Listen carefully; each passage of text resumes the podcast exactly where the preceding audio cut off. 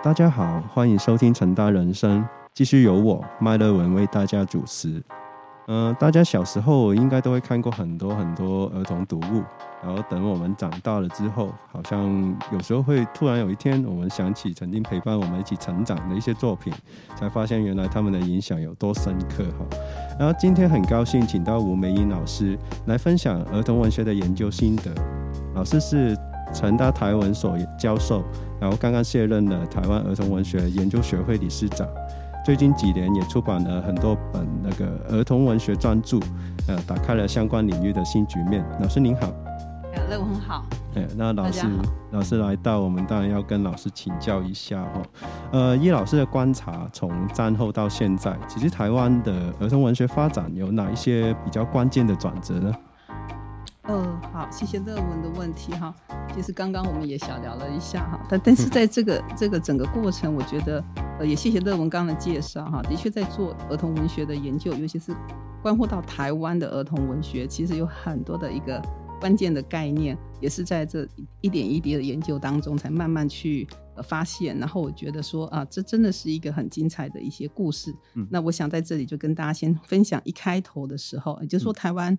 呃，儿童文学这样的一个说法或这样的一个概念，说说真的，我对我来讲也是一个蛮新鲜、蛮现当代的事情。因为一开始台湾，呃，以一个呃呃，我我也先跟大家说明一下哈，我的一个研究的一个比较主轴的部分会是在战后，也就是二战后时期。那关于比较战前，像日治时期啦，或是说更早的时候，呃，是不是有儿童文学这件事情啊？恐恐怕不是，我现在可以回答。不过也是就刚刚乐文所说哈，就从战后到现在整个过程来看，我倒是呃可以跟大家分享哈，台台湾的儿童文学的一个发展真的非常有趣哈。它在一个战后的一个拼盘里头，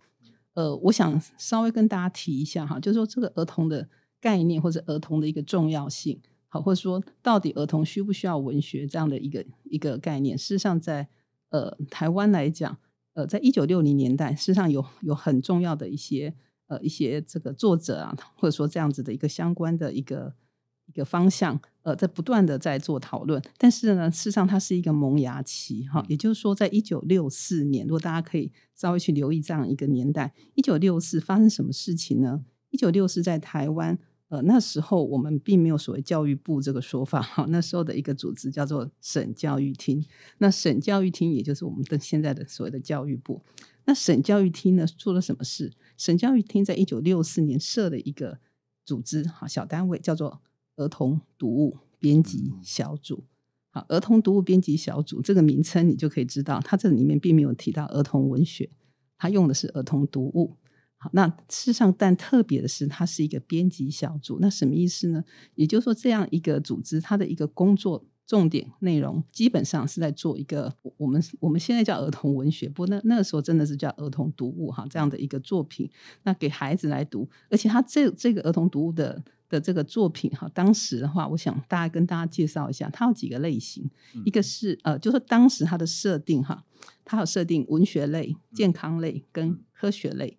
但它虽然是这样三个类型，可是它的一个书写写作基本上是非常的文学性，因为这是这这个儿童读物编辑小组所编的书是什么呢？它不是教科书，它是教科书以外的呃儿童课外阅读品。好，所以说如果说你问一九六零年代长大的这群人，就包括现在在这里说话的呃在下我，我们都是这个时代的孩子。那当时的时候，真的是阅读很有趣。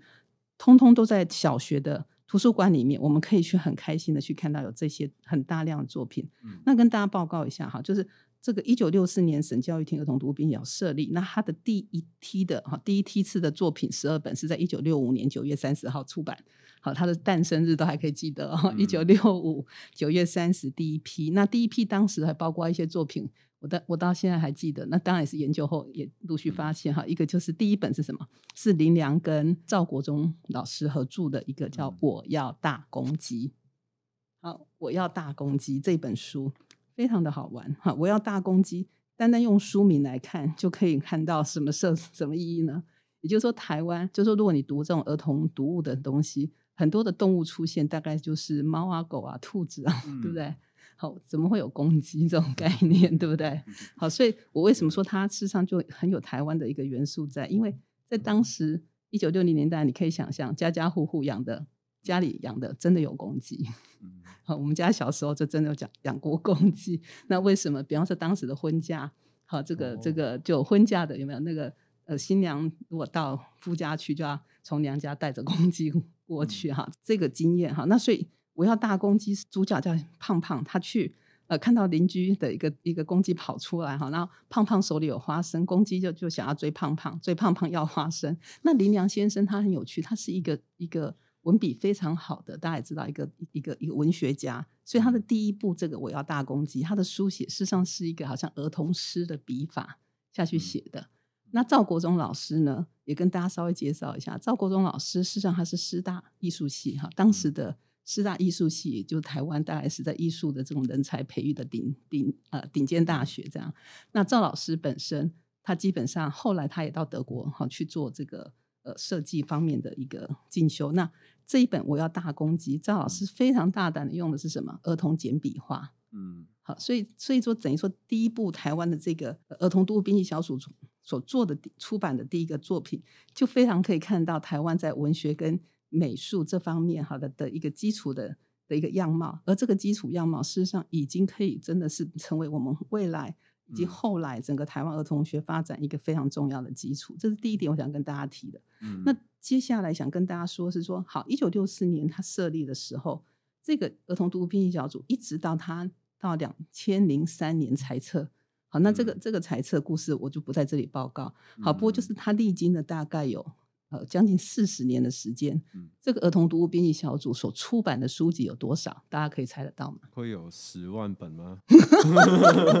你呃呃，以当时的印刷技术跟当时的人才，呃，跟大家报告，当时儿童读物编辑小组真的主编哈，后来到一九六九，主编只有一位，每编一位。啊，OK，所以它不是一个像我们这样子一个大公司的规模哈，是一个非常非常迷你的组织，但是他们所出版的量。相当之可观哈，所以他们整个将近四十年出了九百多本，好九百多本。那如果还包括他后来出的杂志跟所谓的儿童百科全书的话，总计那我想是有有近千本。好，等于说四十年间，那大大家也可以可以知道说，在台湾一九六零年代的那个时候，说真的没有太多太多儿童读物可以做选择。好，所以他们算是一个。等于说，在当时台湾来讲，是一个提供儿童精神养分。嗯，好，就是说这种阅读、课外阅读啊，当时有这样的概念哈。课外阅读这件事情是一个非常了不起的事。那时候我印象最深刻的一本哈，如果是儿童读物编辑小组里面，对，作者是林海音。刚刚也在小聊一下的时候，跟大家提到林海音这位作家。那林海音他很重要，因为他曾经。他的故事也很精彩哈，如果是文学人，应该多少都知道林海音。那林海音他的重要作品，比方说《城南旧事》啊这些哈，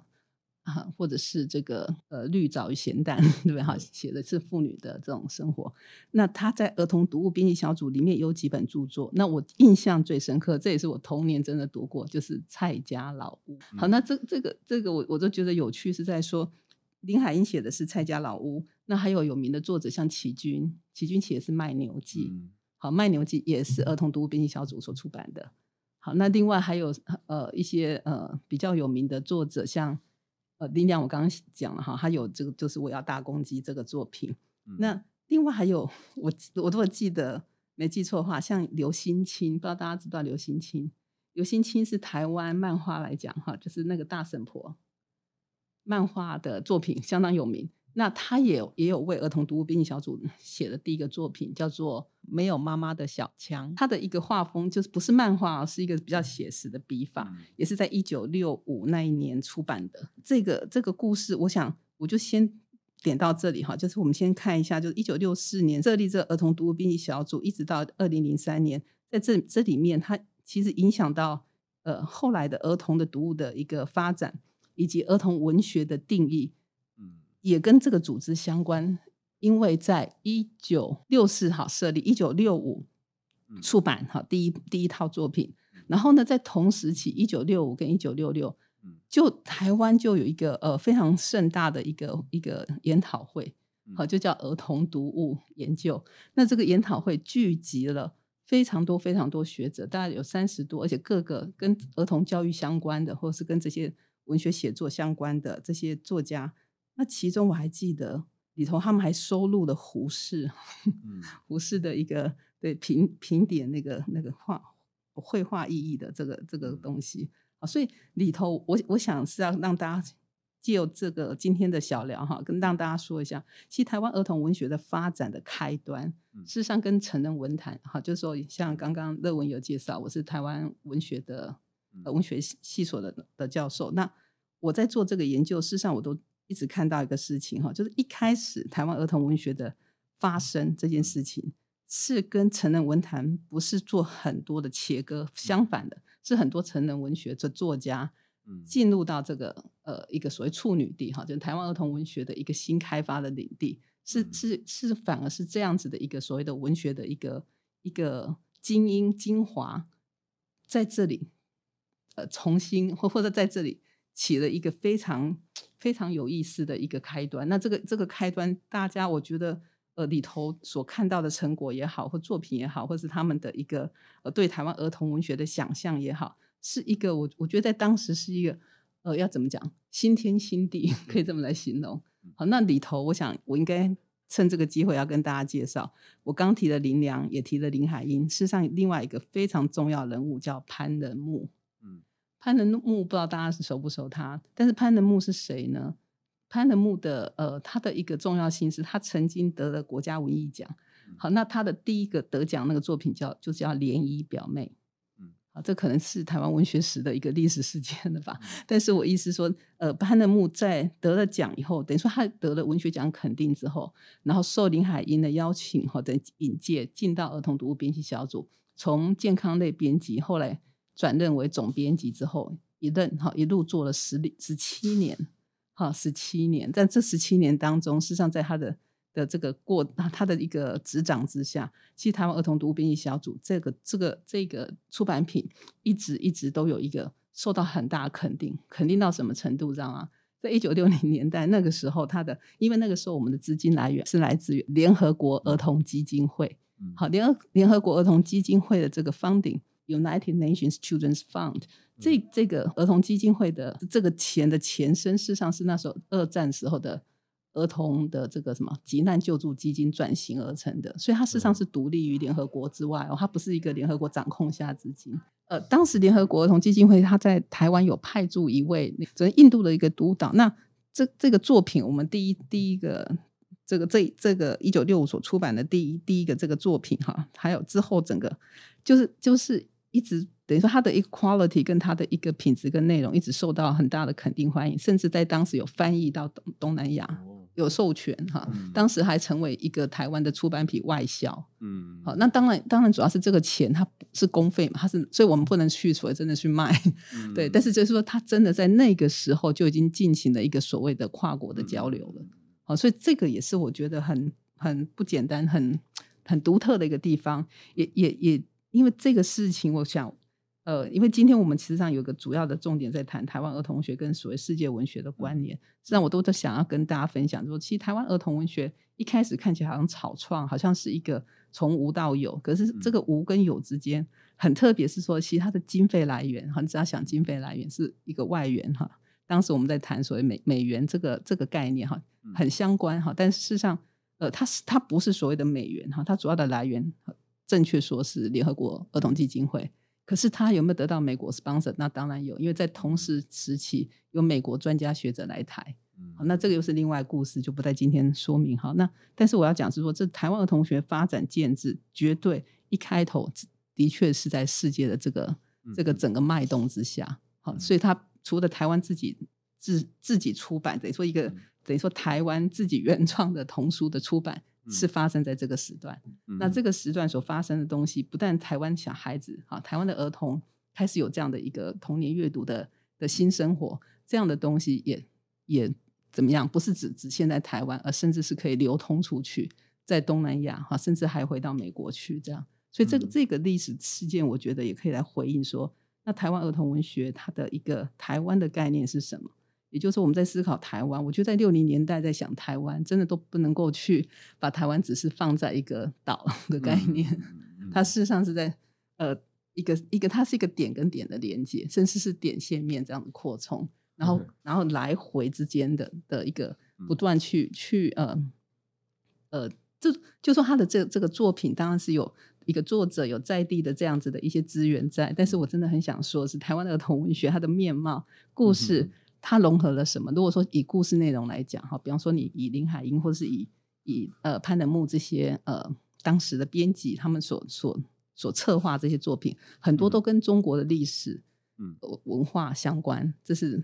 这是等于说中中华文化这样的一个讯息，绝对是在这套作品里面不断不断去去呈现、去书写。可是另一个端点是怎样？不断去引荐美国文化。或者说这些像迪士尼里头，还有迪士尼，还有什么呃联合国是什么 啊这一类的故事都在里头。也就是说，那就回应到一九六零年代的儿童呢，就借由这一套童书，就不断去认识，除了自己，除了除了这个呃呃不不过说真的，六六零年代的台湾还没有是一个很强的元素在里头，因为当时六零年代台湾除了我我讲的那个我要大公鸡的第一本，好比较有一点那种。那时候童年的一个味道，但是那个味道也不是那么的所谓跟现在啊台湾在强调的这种主轴性是有点不太一样。可是我觉得重点是在那个时候，台湾是一个融合体，也就是说中国的元素大量进来，可是中国进来同时，美国的文化也进来，然后台湾自己又在生成自己的文化，所以从这套作品你可以看到这么一点点的蛛丝马迹，绝对看得到，这是这是它精彩的地方。好，那。我想要再继续问的，就是说，因为老师刚刚也讲了很多，就是其实，在六零年代，台湾的儿童文学的整个，呃，可以说它的生成，和到到他接受联合国的资金之后，它其实已经可以说是内嵌在一个世界儿童文学中的一种一个一个蛮独特的角色这样子。然后，然后如果到了七零年代的时候，那那我们都知道七零年代那。台湾没多久就退出联合国，那那整个历史形势、那个那个国际形势都不一样。那台湾文学到了这一点之后，它有什么不一样的发展，或者说它接下来它会做的事情是怎样？嗯，好，谢谢乐文的的提问哈。好，那我就继续把历史故事再往下推一点点。也就是说，一九六四年，我们台湾有这个神教育听儿童读物编辑小组。那这个这个呃，编辑还是继续进行中的。同时，在一九七四年这一年，又发生另外一件事情，也就是有一个所谓洪建全儿童文学创作奖的设立。那这个儿童文学创作奖的设立，又跟刚刚我们提到的省教育厅儿童读物编辑小组不太一样。那编辑小组它是一个官方机制。好，就是等于说它是有系统的，好有有策略的，然后有一个定期定量需要出版。好，这个这个是一个好像一个呃一个运作的一个模式哈。那诶，我稍微补充再一点点好了，我回到刚刚的那个儿童读病小组这件事情，因为我刚刚说了哈，就是这个经费是从联合国儿童基金会，可是跟各位报告哦，它的基那个基金那个那个方顶事实上只有第一期。哦，好，那但是因为我们做的很不错，所以后来那个那边有加嘛，让我们再继续做。可是之后就没有金源了。这个这个后续的的钱怎么来呢？在这里我觉得可以跟大家分享，看你们都不是很知道哈，就是因为你们都很年轻。可是我们那个时候 有这个机制，我觉得很有趣哈。他们就想到一个好方法，就让全国的小孩子每人都捐一块钱。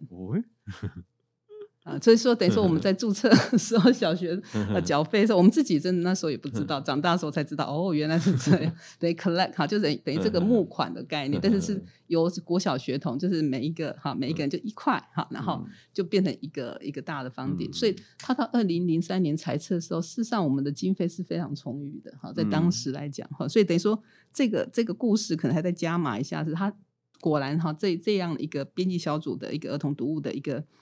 一个生成，它除的是国外经济援助，也有国内的自己的自给自足这方面。好，那这个故事结束之后，我们看到一九七四年是什么？洪建全儿童文学创作奖。那他的金这个这个奖项的设立是由谁来发起呢？嗯，事实上，这这个这个发起应该要跟一个人有关哈。当我们知道洪建全这个名字是在上面，为什么？因为因为他们是以以这样子的纪念这个什么？呃，洪建全他是谁？他是国际牌这个创办人，好，国际牌大家现在应该都知道，哈，响当当，在当时候台湾一九七年代，没有人不知道国际牌。好，那洪建全这个基金会的执行长叫做洪简进会，好，就等于说是他们这个呃这个家族企业的这个媳妇，他就来执行，好执行这个基金会。那当时受到洪简进会，他的妹妹叫简婉，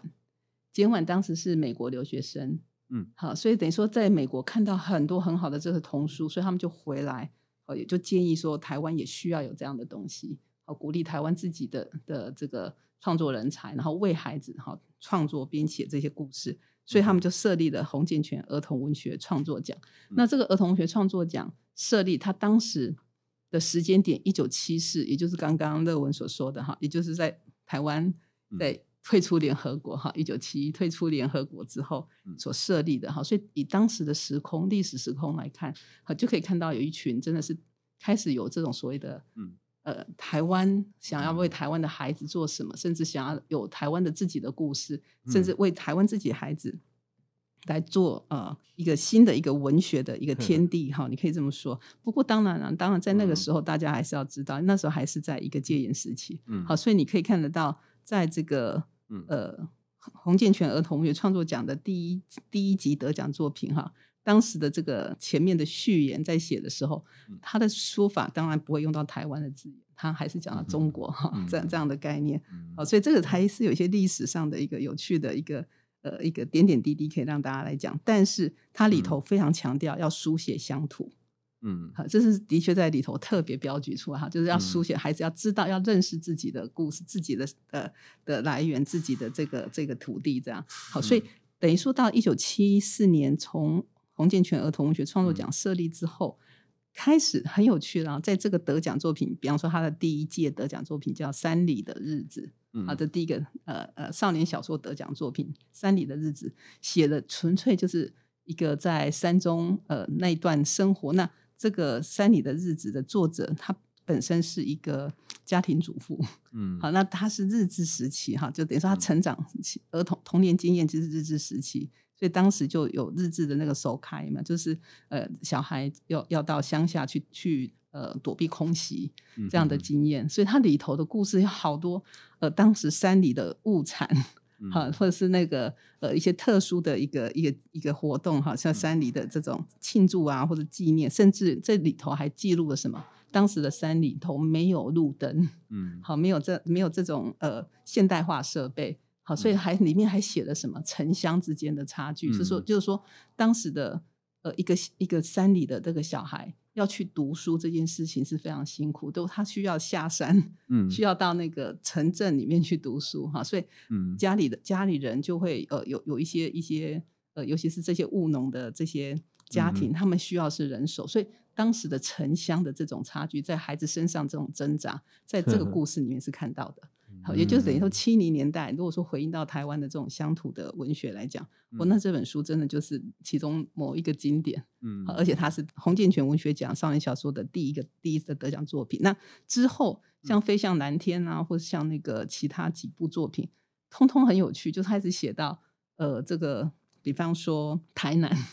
嗯，好，其中有一部作品也会写到这个台南，甚至是当时的原白的一个一个街景路况。好，这这这种故事就是开始成为里头的那个作者是曾妙龙。总而言之，我要讲是说，在洪建全儿童文学创作奖里面，开始这些作者，我们都可以叫他是战后世代作家。好，也就是有别于在当时这个六零年代，六零年代的儿童读物编辑小组的作者的主轴，说真的比较多还是属于呃从中国来的哈这些这些成人文坛作家。那到了洪建全儿童学创作奖的这些得奖者。有很多都是台湾，好这边，呃，等于说是战后在这边出生，好在这边长大。那里头七零年代走到八零年代，到八零更更有名的就是李彤，哈，李彤这这些这些作家们。那李李彤的话，就是连得了洪建全儿童学创作奖少年小说连得三届，啊，包括这个天鹰翱翔，哈，或者是那个呃顺风耳，好，他有个故事是那个顺风耳的新香炉。好，这些都非常写的是台湾东边的呃东部小镇的当地的文化，包括这个夜市啊，哈，包括这些东西。那这个就是洪建全呃同学创作奖，可以说他把台湾从七零八零这种所谓的本土的转 变哈，这种乡土化这样的故事开始出现出来。所以我想这个是也是一个其中的一个重要点哈，这是一个关键性的一个转折。今天很感谢吴老师，呃，跟我们分享了台湾儿童文学的一个很重要的脉络跟发展。我们发现台湾的儿童文学，它听起来其实一点都不简单。我们可以从这些作品里面看到，呃，可能我们从成人的台湾文学里面看到蛮不一样的。的一个一个一个另类的一种声音，然后我们希望之后有更多的机会跟吴老师请教一下，怎样可以从儿童文学里面看到不一样的台湾历史。今天我们节目就大概到这样啊，我们下一集再见，谢谢老师。嗯，谢谢大家，谢谢。